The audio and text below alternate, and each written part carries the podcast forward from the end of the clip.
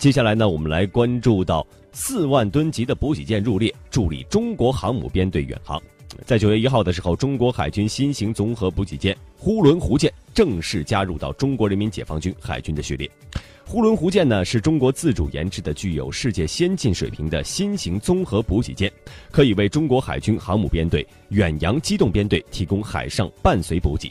那么，呼伦舰啊，呼伦湖舰和世界上同类型的补给舰相比，有哪些优势呢？呼伦湖舰的入列是否意味着中国航母编队将会走向更远的大洋迈进？而随着新型补给舰和驱逐舰的加入，中国航母编队的战斗力又会得到怎样的提升呢？我们先来了解一下相关的信息和内容啊。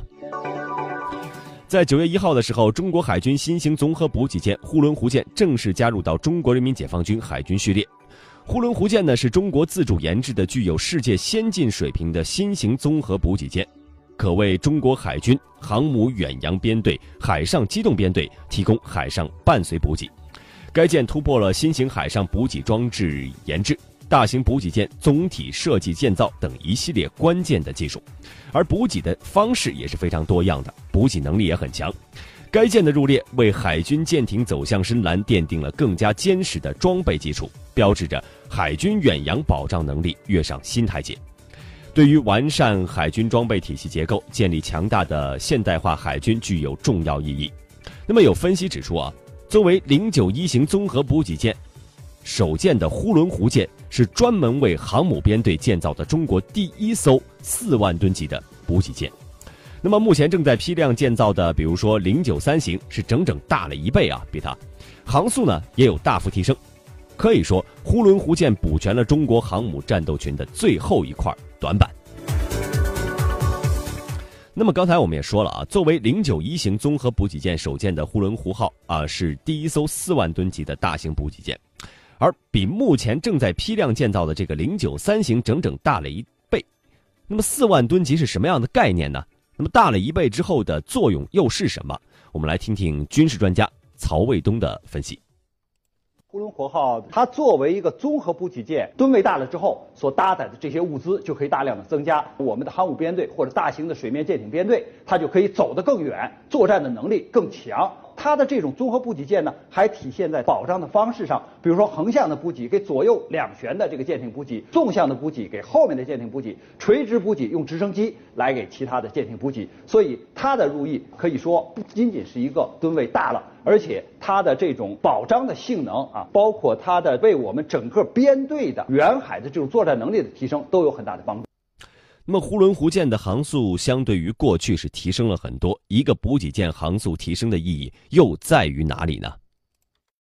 起码啊。它主要的作用是伴随补给。所谓伴随补给，就是你走到哪儿，我跟到你哪儿。它是给这些作战舰艇来进行补给的，而作战舰艇往往航速都比较快，它们都可以达到接近三十节的速度。作为补给舰，我的速度跟不上，比如只有十五节，你们走出去了一小时，我落了一半的路，所以我这就没法给你伴随补给。当你这艘舰的航速可以和作战的舰一起进行航行的时候，这个编队它的伴随补给啊，就比过去要强得多。那这个编队。就形成了，所以保障舰艇一直伴随着这些作战舰艇，随时可以给他们提供油料、淡水、弹药。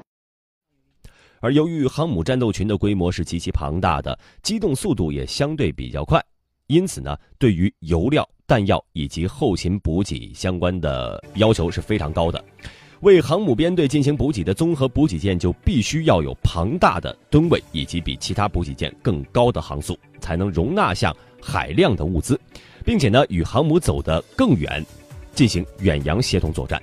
一般来说呢，配套的综合补给舰的满载排水量通常都是在四万吨以上的，航速呢也需要很快，通常都是在二十二节以上。那么除了物资和弹药的补给之外呢，大型补给舰还可以在舰上设立医院，而战时的的时候还可以通过直升机将舰部的伤员送到补给舰上进行相应的救治。这个综合补给舰的概念最早呢是由美国海军的阿里伯克上将在上世纪五十年代的时候提出的，当时美军建造的萨克拉门多级快速补给舰就首次实现了这一理念。它的一大优势呢就是均衡装载，也就是用一艘船来携带一支舰队所需要的所有的补给物资。那这样的话呢，就可以避免舰队在后头跟着一大票的这个弹药船呀、干货船呐，还有油船呐。萨克拉门托级的满载排水量当时是五点三万吨，可以装载燃油两万一千吨，弹药两千一百五十吨，而冷藏食品呢是二百五十吨。它可以装载的是一艘常规动力航母的航空燃油储备的一点三三倍，弹药储备的百分之八十，食品储备的百分之二十二。而由于采用了从退役舰艇上面拆下来的动力系统，因此萨克拉门托级的补给舰的航速是高达二十五节以上的。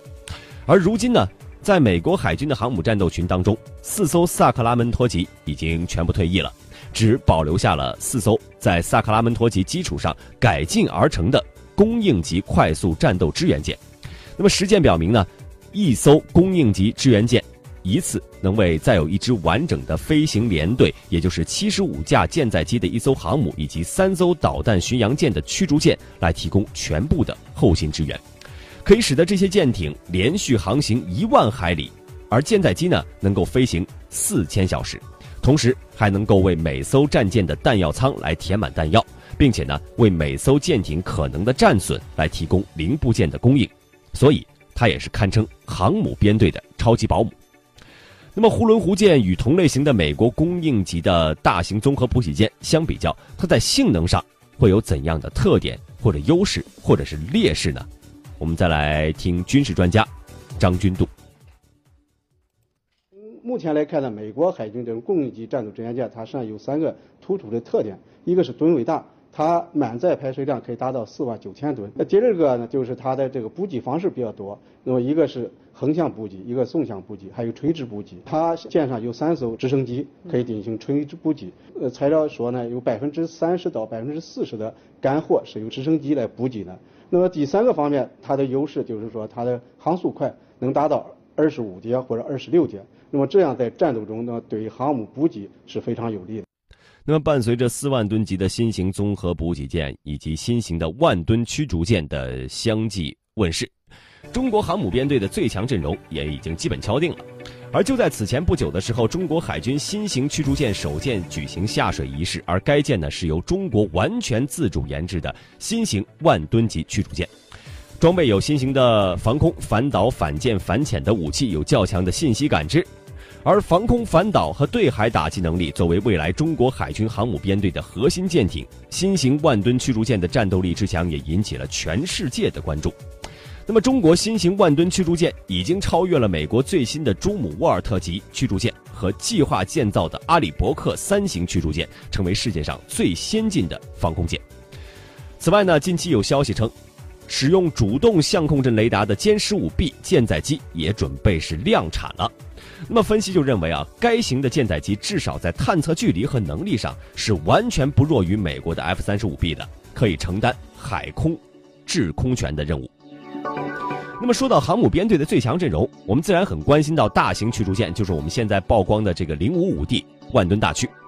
它和美国的阿里伯克级还有日本的爱拓级，它们相比呢，在性能上处在怎样的一个水平呢？我们再来听军事专家张军社的分析。从目前公开的信息来看，中国的新型的这导弹驱逐舰万吨级的，应该说是和美国、呃日本、韩国这种导弹驱逐舰相比呢，在吨位上基本上相当。那么吨位大了以后呢，上载的这个装备和武器就会增多。我们判断一个导弹驱逐舰。呃，和包括这个巡洋舰、这万吨级的驱逐舰，它的这个作战能力，那么主要一个看它的这个探测距离，第二个呢就是它的武器装备、搭载导弹这个情况。那么从这个雷达来讲呢，从这个公开信息看，我们这个呃新型的万吨级的导弹驱逐舰，它的这个雷达探测和预警这个范围，应该说和这些其他国家这种万吨级的驱逐舰没有很大的差别，我们不次于他们这些国家。那么从这个吨位增加以后，那么我们这些导弹携载量也会增加。那么和这些有些国家，他们这个导弹数量应该是一样的。那么未来还可以，那吨位增加，它还可以装载能够对陆实施打击的这种导弹。那么从舰载机方面来看呢，有消息说歼十五 B 很有可能就会批量生产了。它是装了主动的相控阵雷达，这说明了什么？我们的国产航母有没有可能配备隐形舰载战斗机的这个可能性呢？歼十五 B 它是一个重型的战斗机，航程比较远，能达到四千公里。如果装备了新型的雷达，那么它的探测距离比较远，那么预警距离也比较。在空战中歼敌发现很远的距离上发现敌机，那就是一个能快速打击，那么对它的这个生存能力、打击能力都有很大的提高。另外，歼十五 B 呢，它可以携带的对海、对空这武器弹药比较多，它也有很强的对海和对空的这种防护呀，好对海突击能力。那么美国的 F 三十五 B 呢？它是一个隐形的战斗机，那么它为了这个能够更有利于突破对方的这个防空系统，这种隐形的飞机呢会发挥更大的作用。但是同时呢，它为了提高它的能力呢，那么相应的它的一些武器装备搭载量。就会下降，作战的这种能力呢也会这个下降，所以它还是有利有弊的。目前我们有几个型号的飞机正在研制，也有一些具备这隐形战斗机的性能。我想未来我们也会装备这种比较先进的隐形的战斗。现在的歼十五 B 它完全能够担负我们目前的对海、对空这种作战任务，担负这个航母主要战机的这种这个用途和这个任务吧。那么，在八月三十一号在国防部举行的例行记者会上，中国国防部新闻发言人任国强大校在提回答记者提问时表示，中国首艘航母的建设工作正在稳步推进当中，就是零零一 A，目前呢正在进行系统的调试和西装施工，并且全面展开细泊实验。那么有报道说啊，中国首艘国产航母今年四月份在大连造船厂建成下水，从建成从啊就是开建到下水。仅仅用了二十六个月，比外国同类型的航母建造周期缩短了将近一半还多。那么完成下水之后呢？该航母依然在船厂内进行后续的设备安装还有测试工作。八月初的时候，国产航母的研制总设计师、总指挥胡文明就表示，航母的动力系统目前已经开始了，而且呢，在完成设备安装之后，首艘国产航母提前进入细泊实验阶段。以验证航母上的设备是否能够满足船舶设计等要求，为了未来海上实验做准备。美国外交学者杂志网站此前就报道称，首艘中国的国产航母最早可能会在二零一八年就加入到中国海军。我们可能经常会说这个对于航母细泊实验这个专业用词，我们都不太了解啊。那么它到底是什么呢？是不是进行了这个实验就意味着它能加入到中国海军的序列？或者是离加入中国海军序列为时不远了呢？我们继续来听军事专家张军社。根据国际上航母它的这个建造这个各服役的程来看，那么几波试验呢，应该说是在出海海试之前，首先是它的动力系统以及它建的设备等等进行这个试验。那么尤其是呃它这种各种这个设备呃系统之间融合性，它要发现一些问题，那么还可以进行这个改造。那么在这个几波试验之后呢，经过改进以后进行这个出海试验海试。那么还是，我们这都离这个正式服役就不远了。中国这个航母若根据这公开信息报道呢，要进行季泊试验，那么对于它未来正式加入这个现役，应该说这个时间为时不远了。那么，美国的大众科学网站就报道说，在中国航母技术上，尤其是在一些关键技术上取得的重大进展，而且说中国的第二艘国产航母很有可能会在二零二零年服役。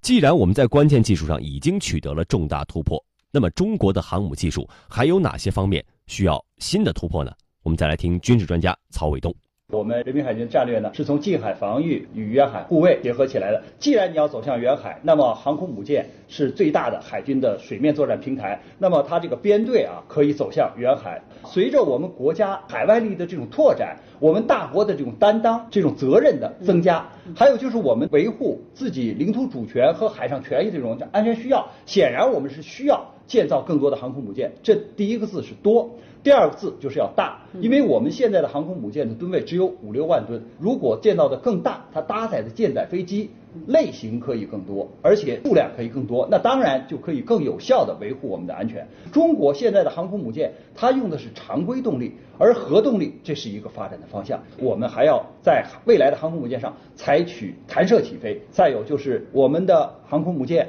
啊，未来的时候。它的这种舰载机是不是应该发展隐形的？那显然是有隐形的飞机和无人的飞机都上舰，那么才能使我们的航空母舰有更大的作战能力。所以，这都是我们未来航空母舰的发展方向。中国首艘国产航母从开建到下水仅仅用了不到二十六个月的时间，比外国的生产航母时间缩短了将近一半。